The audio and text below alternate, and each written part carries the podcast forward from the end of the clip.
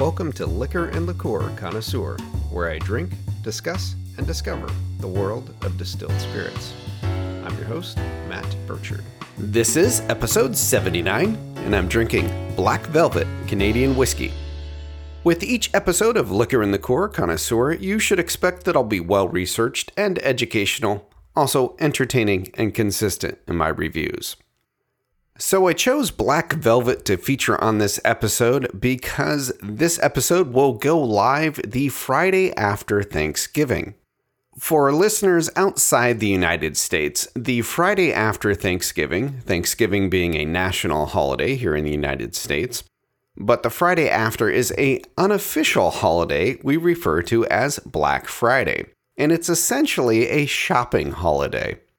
The prevailing story goes that Black Friday gets its name from the fact that stores may have been operating at a loss for most of the year, or in the red, but come the day after Thanksgiving and the tremendous volume of shoppers, they become profitable or go into the black. In the 1980s, this idea really kicked off, and the trend and narrative of stores going into the black as the origin of the name spread. But to be honest, Black Friday doesn't sound particularly positive to me. Of course, being in the black is good from a business standpoint, and the color denotes the accounting practice of recording profits in black ink and losses in red ink. However, doing some additional research on the origins of Black Friday as a name, the inspiration for this episode on Black Velvet Canadian whiskey, I discovered that the first recorded use of the term Black Friday was in reference to a gold scandal in 1869 where an unscrupulous financier named Jay Gould, with the help of many accomplices, including the sitting US president's brother in law, was able to corner the market on gold and drive prices up.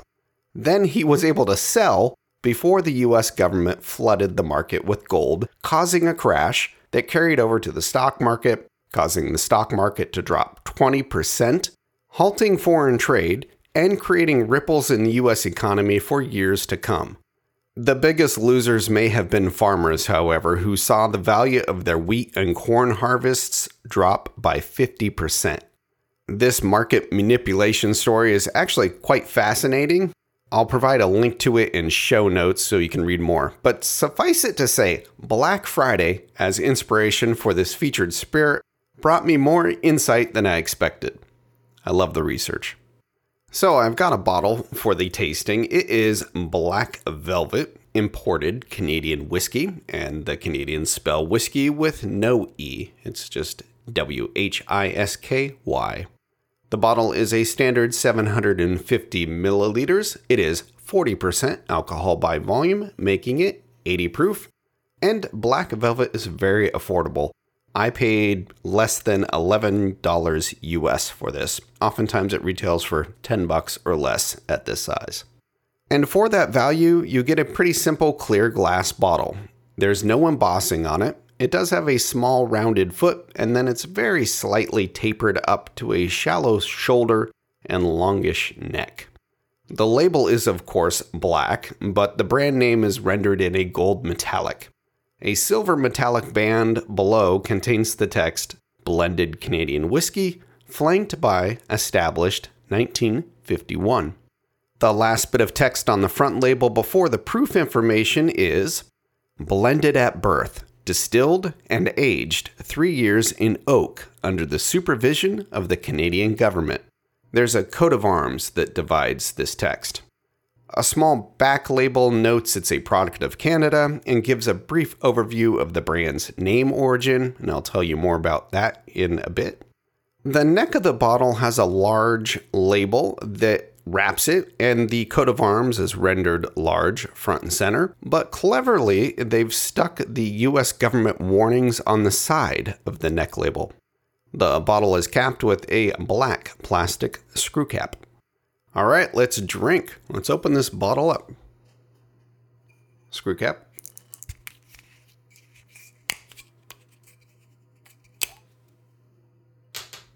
Simple. Now let's go for a pour.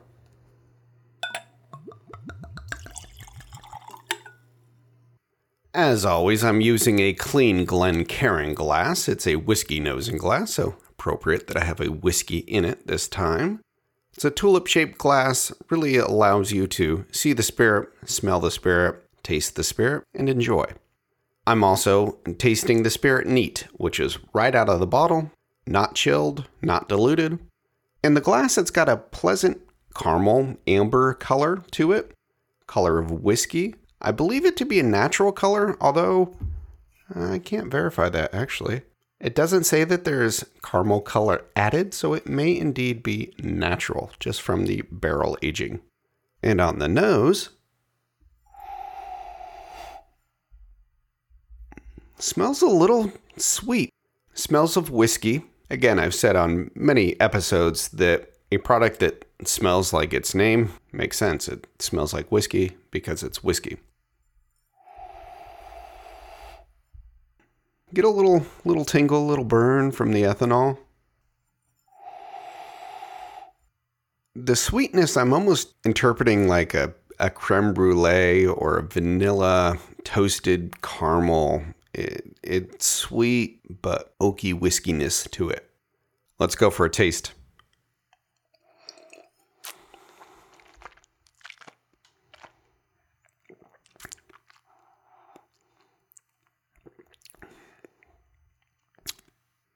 Sweet, smooth, easy.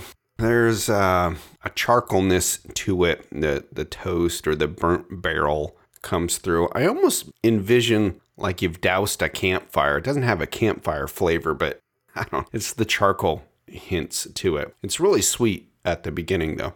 Let's try it again.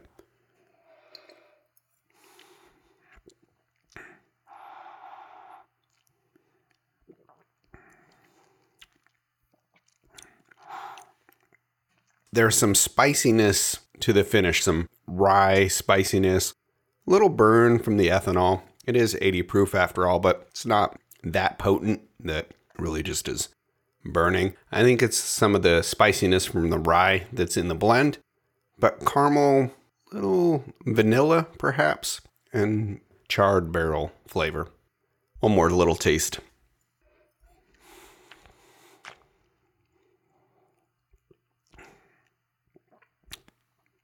Easy drinking. Now, on to the history. Black Velvet Whiskey started as one of several whiskeys made in Canada by Gilbey's. As the label on the bottle states, the brand was established in 1951, so it's 70 years old as of this recording. However, being whiskey, it wasn't distilled in 1951, but rather developed in 1946 Four or five years of age were put into the whiskey prior to it being bottled and christened Black Velvet. That said, we can go back even further in time if we like for a quick overview of the parent company that created the brand. This was Gilbey's, a firm whose name still graces a gin brand today. I touched on Gilbey's a bit in episode 48 on Malibu Rum, so be sure to go back and give that episode a listen for more detail. But Gilbey's was founded in 1857 by brothers Walter and Alfred, who began importing South African wines to England. And from this flourished a business that by 1872 included a gin distillery in England. The Gilbey's gin found favor domestically and abroad, and it was first exported to Canada in 1906. This was probably a fairly logical export market considering the fact that Canada was still under British control in 1906. But the thirst for Gilbey's gin was such that in September of 1933, Gilbey's opened the W&A Gilby Distillery in Toronto, Canada, to serve the Canadian market. Gilbey's had a host of brands though, so it wasn't just gin being made in Canada. Working as master distillers at the Canadian distillery were two men, Crosby Hicks and John Napier, who went by Jack. And Jack Napier gets the credit for the creation of Black Velvet. Here's what the back label on the bottle says. After perfecting his recipe and maturing the distinct blend in oak barrels, master distiller Jack Napier drew a glass. Reveling in the taste, he pronounced it Black Velvet epitomizing the smoothness of blended Canadian whiskey. But this wasn't the name it was planned to be. Story goes that it was originally intended to be named Black Label, but due to a potential confusion with Johnnie Walker Black Label Scotch whiskey, the brand wisely chose to go with Black Velvet as the name. Jack Napier's description of the velvety texture meant velvet worked with black just fine. So at market launch, Gilbey's had a lineup of four different whiskey bearing the velvet name. These were Red Velvet, Gold Velvet, Black Velvet, and Royal Velvet. The similarities with the Johnnie Walker naming based on color are clearly evident, whether or not this was intentional. And in my opinion, it's not a terrible idea to follow industry norms or trends and offer a competitive product to the market as long as there's no undue confusion that could land you in legal troubles. Listen to episode 55 on Captain Morgan for an example. But wisely, it seems the Velvet became their brand. The Royal Velvet was a 10 year aged whiskey, and it was expected to be the top seller. But Black Velvet won in the marketplace, outselling all others, to the point that Gilbey's rather quickly retired the other expressions in the line, leaving only Black Velvet. I pride myself on being well researched for this podcast, and one of the things I found with Black Velvet is that the internet likes to repeat what I'd refer to as a rumor, which is simply not true.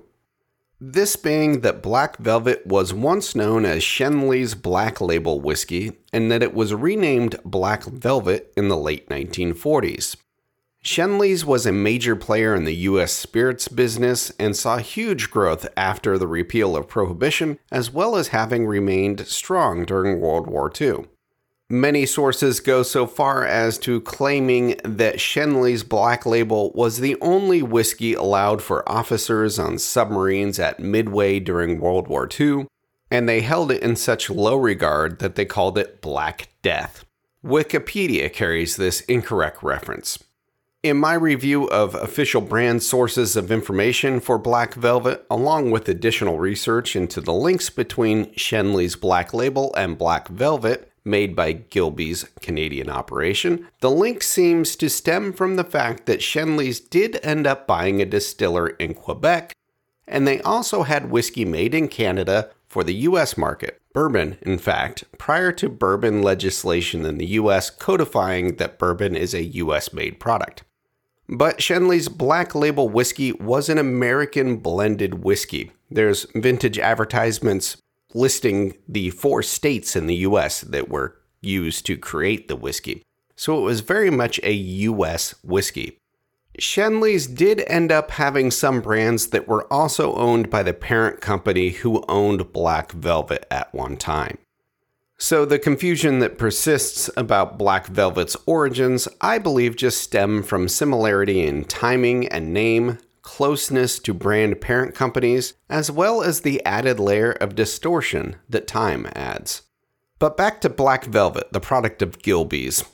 In the 1960s, Black Velvet became extremely popular due in large part to vast marketing programs, including the introduction of the Black Velvet Lady in 1969. This ad campaign went on into the 1990s and featured mostly blonde models in black velvet dresses posing with a bottle of the whiskey. Elegant, sexy, and consistent, with famous faces including Christie Brinkley and actress Cybill Shepherd taking their turn as black velvet ladies. These were almost always magazine ads and garnered wide exposure for the brand. The brand did leave room for some men to take their turn as the Black Velvet spokesman, dressing in black, mostly dinner jackets, the most famous of which would have been George Burns. Ownership of Black Velvet has changed hands several times since launch. The current owner is Heaven Hill Brands, who acquired Black Velvet along with some other brands and a distillery in 2019 from the then current owner, Constellation Brands. Constellation Brands owned Black Velvet for 20 years, buying the brand from Diageo in 1999. How did Diageo end up owning Black Velvet? Well, remember Gilbey's? They were a founding firm in the formation of Diageo having partnered with international distillers and vintners in 1962. The mergers that followed created Diageo. Over the course of the seven decades Black Velvet has been around, the bottle and label have been updated to stay current, but nothing that's been particularly notable. Black Velvet is mostly sold in the US market, an export from Canada. It's also the second best selling blended Canadian whiskey sold, behind only Crown Royal. And listen to episode 49 for Crown Royal's story. Black Velvet sold about 1.8 million 9 liter equivalent cases in 2020, which is down from a high of just over 2 million cases in 2014. As a popular whiskey brand, it does have some expected brand extensions. So far, they've remained rather restrained. First of which is Black Velvet Reserve, which is aged for 8 years. There's also a pair of flavored whiskeys. The first is a toasted caramel flavor that was launched in the early 20 teens, I think 2012 to be exact. They also then had a cinnamon flavored version, though it seems to have been recently retired, replaced by an apple flavored version. Flavored whiskeys are quite popular nowadays, and so I would not be surprised if more flavored versions of Black Velvet follow. So, now on to how it's made. Black Velvet is now produced in a very automated process. It's made at a purpose built distillery named the Black Velvet Distilling Company in Lethbridge, Alberta, Canada, which was built in 1973. The automation was added in 1991. To produce the high volume of whiskey, the distillery brings in approximately 1,500 tons of corn each year via rail car or truck, along with some rye and malt. The grain is all milled on site. It's ground into a flour. Then they add some water and enzymes to it to make a mash. The mash is then cooked in a continuous jet cooker, which is then rotated into 11 different fermenters. In fermentation, they add some dry yeast, the yeast converts the sugars and starch to ethanol, and we end up with a product, a whiskey wash, now a final fermentation that is about 13% alcohol by volume, ready for distillation. The wash is then distilled through a four column continuous still, yielding a neutral spirit of 95 plus percent ABV. Black Velvet makes use of a technique they've trademarked the name for, they call blended at birth with a TM. This is a process that is credited to master distiller Jack Napier. Once the distillation is complete, the finished new spirit is blended with a rye flavoring whiskey that's been aged for two to six years. And as part of the blending process, it's diluted down to about 77% ABV. The blend is then put into used bourbon barrels to age for a minimum of three years prior to bottling. The warehouses used to store the maturing whiskey are large. They hold upwards of 340,000 barrels. Bottling occurs in one of three locations. Some is done at the distillery, but most seems to be sent to either Kentucky or California for bottling and distribution. As of 2019, the distillery employed only 60 people, requiring just two employees per shift. It's that automated. A quarter of the staff was dedicated to quality control and product testing. So now on to cocktails and consumption. What do you do with black velvet? Well, you're going to mix it. It's it's great for mixing. It's a blended Canadian whiskey it's rather smooth. I've enjoyed my entire pour and then some. I had a little more. It goes down easy. I would not say it's really a sipping whiskey. At this price point, the age statement of three years, they're not going for great complexity. So, uh, any cocktail that you're looking for that calls for a blended Canadian whiskey, there's a good chance that cocktail was developed to feature black velvet. So, in summary, what do I think of black velvet blended Canadian whiskey? I gotta say, there's nothing wrong with it. It's a tremendous value. About 10 bucks out the door for a 750 milliliter, a fifth of whiskey. It's an aged product. They actually are aging it a minimum of three years probably about 36 months to be exact. But I mean, you get whiskey. You know, when I'm thinking about this and comparing it to, say, something like Seagram 7, Seagram 7 is a blended American whiskey. It's only legally a whiskey because it's 25% whiskey. The other 75% is just neutral spirit. Black Velvet is all whiskey, and it's pretty good. On this show, I've already tried a wide range of spirits, 79 that I've recorded episodes for at this point. And I would like to think that I'm pretty open minded on spirits. I'm not particularly snobbish. I think that there's a place on your bar for a range of spirits, and something on the bottom shelf, like a black velvet that's 10 bucks, and, you know, not particularly complex. It's got a place in cocktails. There's no reason not to have a bottle of this. You want to reserve your more sipping whiskeys or more expensive spirits, to be honest, for enjoyment in that way. But if you want to mix up a quick cocktail, or if you got a friend or family member that is not particularly in tune with distilled spirits and doesn't have a strong preference, you don't really want to waste the good stuff on them. So, Black Velvet totally fine. Have a bottle, have a case. I mean, a case is not going to cost you much. 100 bucks, $120 US for a dozen bottles. That's a bargain. You can spend that much on one bottle easily. Also, I really like that the brand built a lot of its success on the back of advertising. As a marketer by trade, I say this all the time in my professional career that advertising pays off. It doesn't necessarily matter what you're selling, just the fact that you're always selling. Being consistent is key. This is an unoffensive product. It's not necessarily award winning, but it's a great blended Canadian whiskey that there's no reason you shouldn't have a bottle on your bar. Everybody can afford this. And the fact that they advertised it and positioned it really as an elegant, higher end spirit with a price that didn't necessarily reflect that created value. And value is just defined as the benefit received correlated against the money paid for it. And the more benefit you get against the dollars you spend, that's the higher the value you get. I think that Black Velvet delivers on value. And there's nothing wrong with being a value brand.